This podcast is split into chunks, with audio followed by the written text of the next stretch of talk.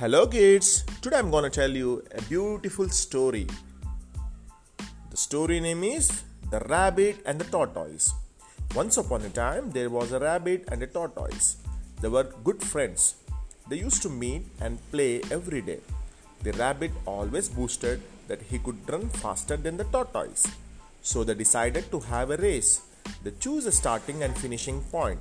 The rabbit ran really fast and soon left the tortoise far behind. He thought that tortoise is too slow and he can rest for a while.